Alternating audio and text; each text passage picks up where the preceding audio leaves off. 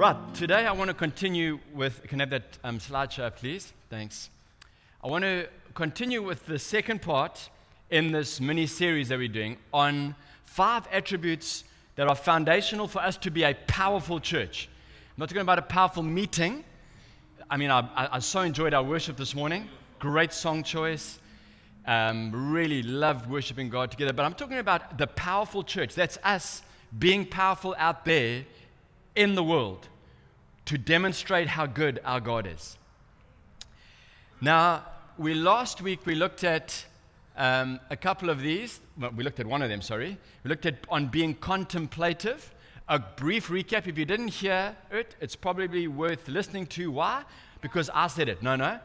Because it is the key to transformation as a Christian. Without knowing how to contemplate Jesus and behold him in his glory, taking time to think deeply and gaze upon him and his truth and allow that truth to wash over you, there is no being transformed into his image from one degree of glory to another. That's the problem. So, therefore, learn what it means to contemplate. There is both exclusive contemplation, where it's just you and him, and then there is functional, when you're just going throughout your day and you're remembering Him throughout the day and you're just aware of His goodness and His presence throughout the day. Now, today we're going to talk about on being holy. Then we're going to talk about on being charismatic sometime, which is relying upon the graces of God. Then we're going to talk about on being just and bringing justice into the world. And then lastly, we'll be speaking about on being evangelical, which means on being good news people and bringing good news into the world. So, first of all, now, I want us to talk about on being holy. So, let's see if I can play with this and do that. Wow. Let me tell you something. No preacher looks forward or teacher to teaching on holiness. I'm serious. It's like this week I go, Oh, Jesus, help me, please. Yet, it is the anthem of heaven. Holy. We sung about that, that, that one song this morning that we sung about, which I've been waiting for us to sing. I'm so happy we're singing it. Holy, holy is the Lord.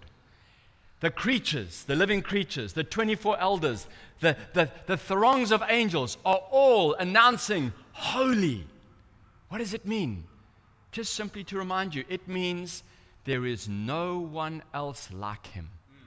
He is altogether different and unique. That's all holy means. You are different, not in a weird way. So, for us as Christians, let's talk about on being holy. Please, not in a weird way. So, I want to start off by looking at some verses from the Passion Galatians 5, let me be clear. The anointed one, Christ, has set us free. Not partially, but completely and wonderfully free. We must always cherish this truth, excuse me, and stubbornly refuse to go back into the bondage of the past. When you understand what Christ has done, it is new creation, new future, old is gone, I'm not going back. You know what that automatically means? You're holy. You're now different. You're now set apart from your past, set apart from your failures, set apart from your old identity. You are now holy. You are now different. If you want to be made holy by fulfilling the obligations of the law, you have cut off more than your flesh. Speaking of circumcision, you have cut yourselves off from the anointed one and have fallen away from the revelation of grace. You cannot be made holy by doing anything yourself, but by receiving and believing the grace of our Lord Jesus Christ putting your faith in Him, and you are made holy. No other way. Beloved ones, God has called us to live a life of freedom in the Holy Spirit. But don't view this wonderful freedom as an opportunity to set up a base of operations for the natural realm. This is not your launching pad now to do your own thing. Freedom means that we become so completely free of self indulgence that we become servants of one another, expressing love in all we do. As you yield freely and fully to the dynamic life and power of the Holy Spirit, you will abandon the cravings of your self life. For your self life craves the things that offend the Holy Spirit and hinder Him from living free within you, and the Holy Spirit's intense cravings hinder your old self life from dominating you. The Holy Spirit is the only one who defeats the cravings of the natural life. Then he goes on to say, So I say to you, stop with the nonsense sexual immorality, bitterness, resentment, anger, darkness, all that other that stuff of the old. He says, You have been set free. You have been made holy.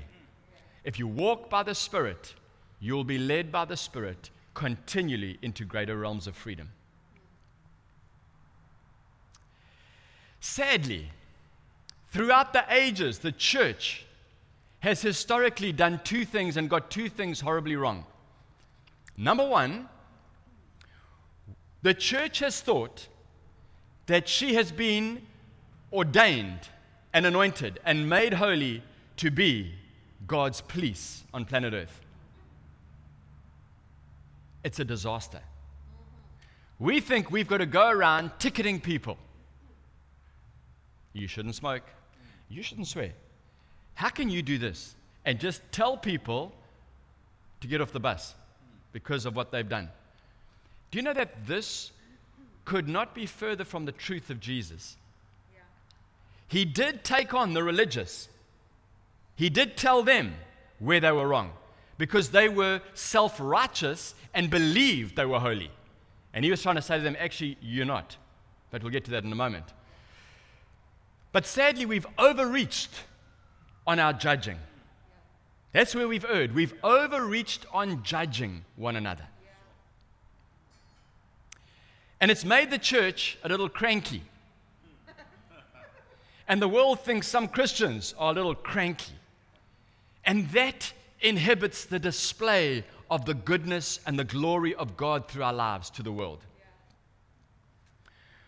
Religious Christianity has built up an image over the ages of Jesus being this critical judge, exposing our failures and leaving us feeling guilty and shamed and condemned. While Jesus does care deeply about how we live our lives, he said, I have not come to judge, I have come to save the world. There is one who is the judge, speaking of God, Yahweh. And at the end of time, he will judge. He will judge the living and the dead, because the dead will be raised to life. And he will judge everybody, including us. But guess what? We who are in Christ have no fear of that judgment because we've already passed from death to life. We're not going to be kicked out. We, however, will, but, but for the rest who, don't, who haven't chosen, that's where, that's judgment day.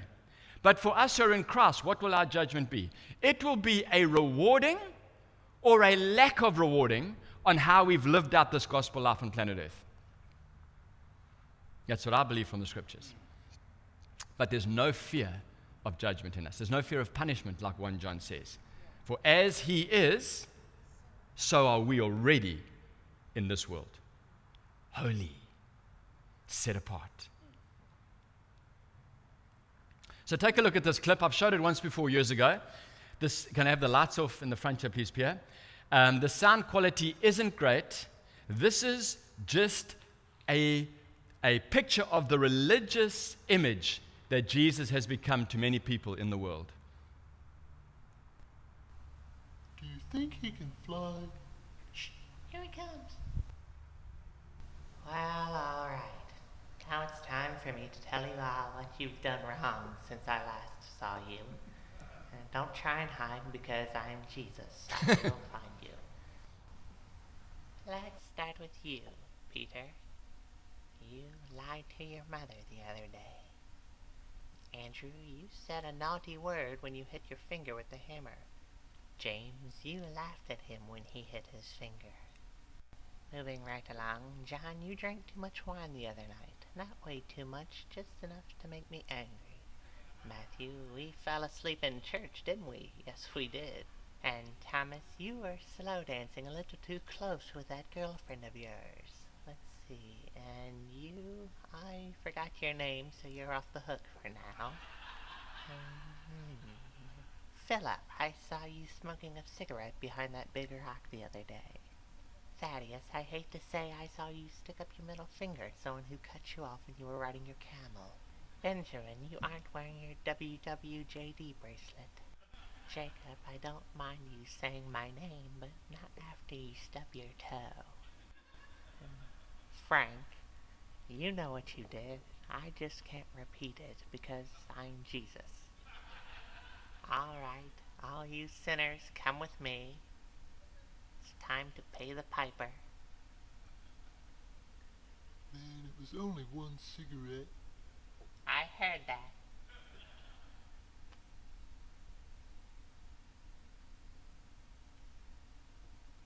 Look at all these sinners.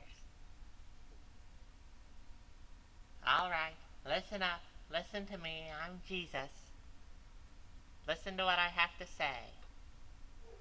I have done many wonderful things. I have healed many people of diseases. I have performed many miracles so that I can tell you this. You're all evil. There is no hope. That's it. Thank you.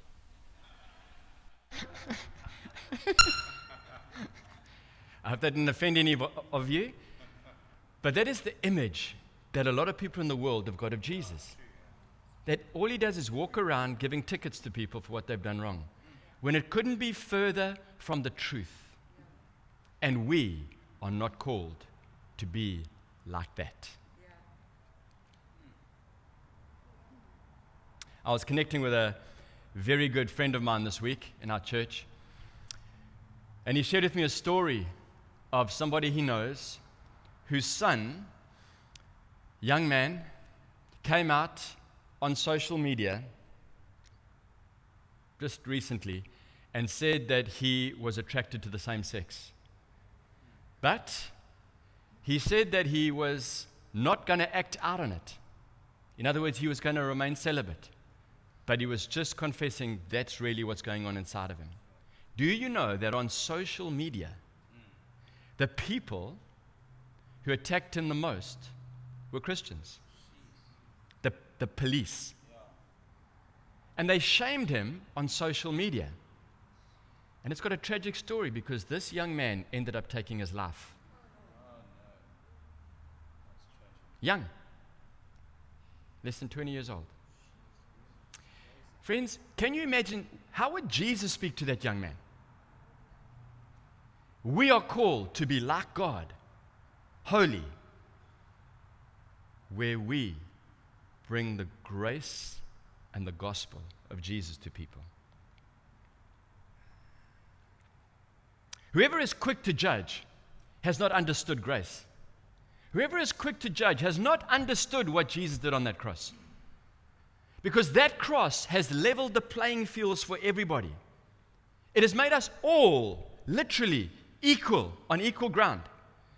Who's better than who? Who's greater than who? Where would I be if it wasn't for Jesus? Who knows what kind of mess my life would have been if it wasn't for the grace of God? So let's stop handing out tickets.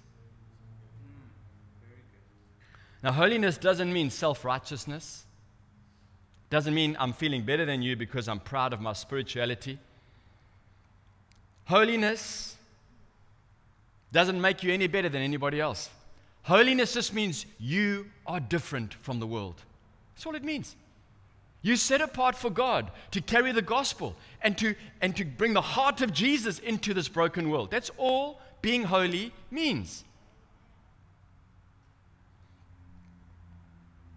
Holiness makes us more like God and different from the masses. Holiness means we are not conformed like everybody else to the patterns of this world, but have been transformed and are being transformed daily. That's what holiness means. The second problem the church has done, besides the overreaching and judgment, is we have wanted to portray that we are holy by doing things on the outside that make us look holy, while inside it's still a mess. That's called hypocrisy. That, that is just as much of a foul stench to the world. The beautiful thing about Jesus is he is integrous. He is absolutely who he says, sorry, who he says, who he is and what he says are exactly the same. And he wants us to be like him. In other words, it's okay to have a non judgmental self awareness of your reality. And it's okay to tell somebody, hey, I'm struggling in this area without fear of judgment. Because we're not here to hand out tickets, but we had to encourage each other to continue in the grace of God, to behold, to, to gaze upon, to contemplate Jesus where the transformation can take place. And I need you to pray for me in my contemplation, in my transformation. And you need me to pray for you. And we need each other to grow in this walk of holiness. But you see, friends, the religious, the Pharisees, th- they thought they were doing fine. They thought they were holy. Why? Because on the outside they looked holy. They sounded holy. They prayed the right way. They looked, everything looked good on the outside. But Jesus said, actually, inside, there's a stench. He was straight with them. He said, You, the only way to be made holy is when there's change inside. What you eat doesn't make you unholy. That's what he said to them, even under the law. Think about that. That's radical. Even under the law of Moses, you were saying, What you eat doesn't make you unholy, it's what's inside. So now, if there's a problem, a disconnect between what's going on inside and what we're portraying on the outside, let's address it. Let's not pretend. No one needs to pretend. So let's be honest with God and ourselves and with a few people we love and trust and who, who love us and trust us. And then let's start to contemplate Jesus. And let's start to believe for this transformation because it happens by the Spirit. This is from the Lord, like I shared last week.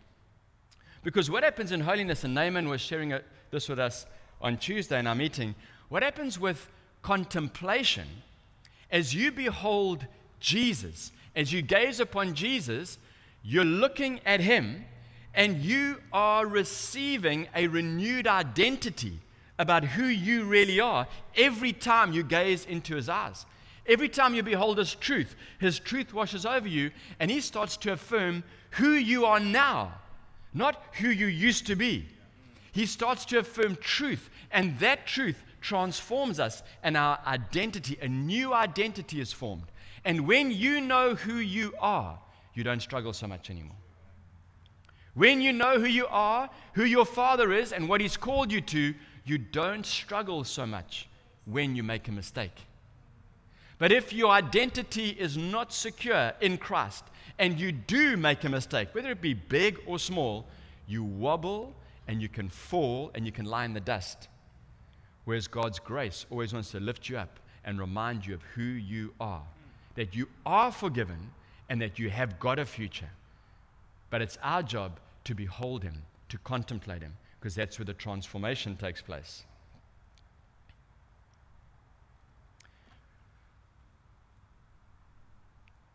Contemplation is identity forming. It forms and shapes your inner reality. Which, of course, from the inside, shapes how we behave. That's what holiness is. You, you start to behave differently when you, there's a transformation on the inside. Otherwise, you're just pretending. Otherwise, it's hypocrisy.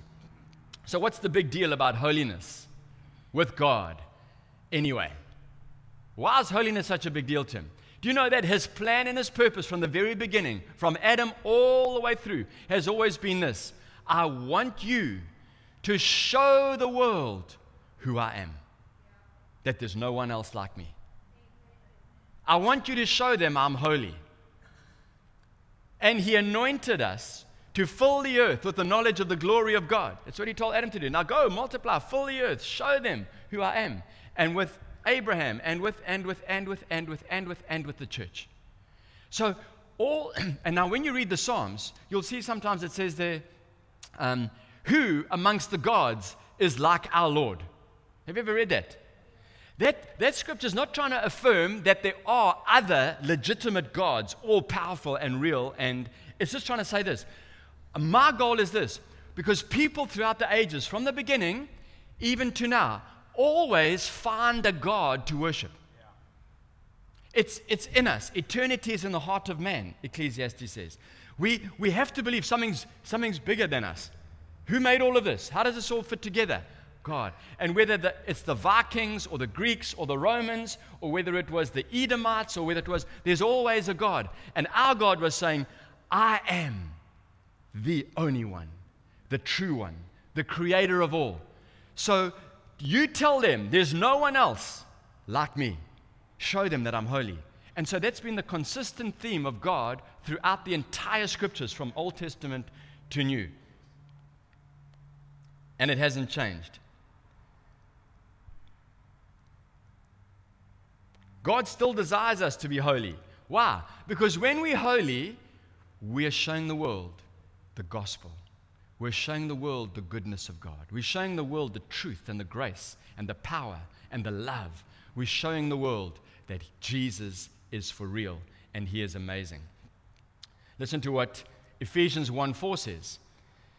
Because I've got to say this you are not unholy if you're a Christian.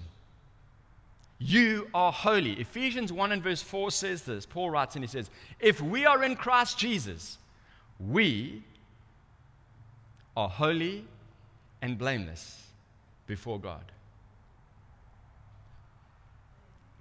So, if you believe it, if you're in Christ and you believe what Jesus did on that cross was enough for you, then hear yourself say that I am holy in His sight.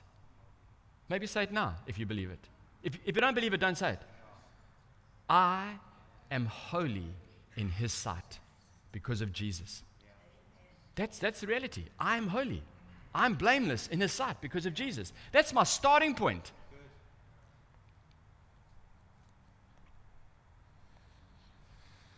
So, Paul now writes in 2 Corinthians 7 and verse 1, and he says this But let's bring holiness to completion. what, what does he mean? In other words, wasn't the work of Jesus sufficient to make me holy? No, it was. He made you holy in Him. Inside, you have been declared righteous. But guess what you and I do? We live out in a natural world, in a human body, the reality of what's happened on the inside. And that's the partnership with God that we enjoy, being led by the Spirit.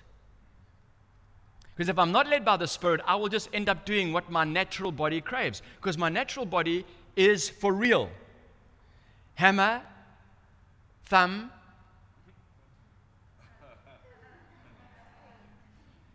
kick your toe on the corner of the couch. Hey, nah. So, but as this transformation takes place, I get to live out the reality of on the inside. And that's my walk with God on this highway of holiness that Isaiah speaks about. I am holy. I'm not trying to get holy. I'm not trying to be holy. I am holy. But all I want is for the world to see that what's happened on the inside, there's a legitimate expression of it to the outside. And just by gazing upon Him, that's where the transformation takes place. You cannot be sin conscious and believe you're holy at the same time. God doesn't want us to fixate on what we do wrong. He wants us to fixate on Jesus and contemplate Him. And the cross and the, and the peace and the mercy and, and the love, that's where transformation takes place. If you hold up your sin and you continually remind yourself and you listen to the words of the enemy, you will live defeated as a Christian. You can't be sin conscious and holy. But I'm, I am aware of my pitfalls. And I tell the people close to me about them. And they know. And they can ask me at any time, Greg, how are you doing in that area? Listen to what Paul says, a couple of scriptures. God who saved us and called us to a holy calling. You have a holy calling. That's not pastors, that's the church. Church, you have a holy calling. You have a unique God anointed calling to represent Him on planet Earth, to shine like a star in the sky to show how good He is. There's another verse.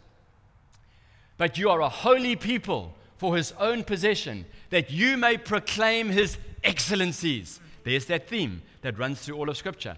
I am holy, not because it makes me look great, I am holy so that people look at Him.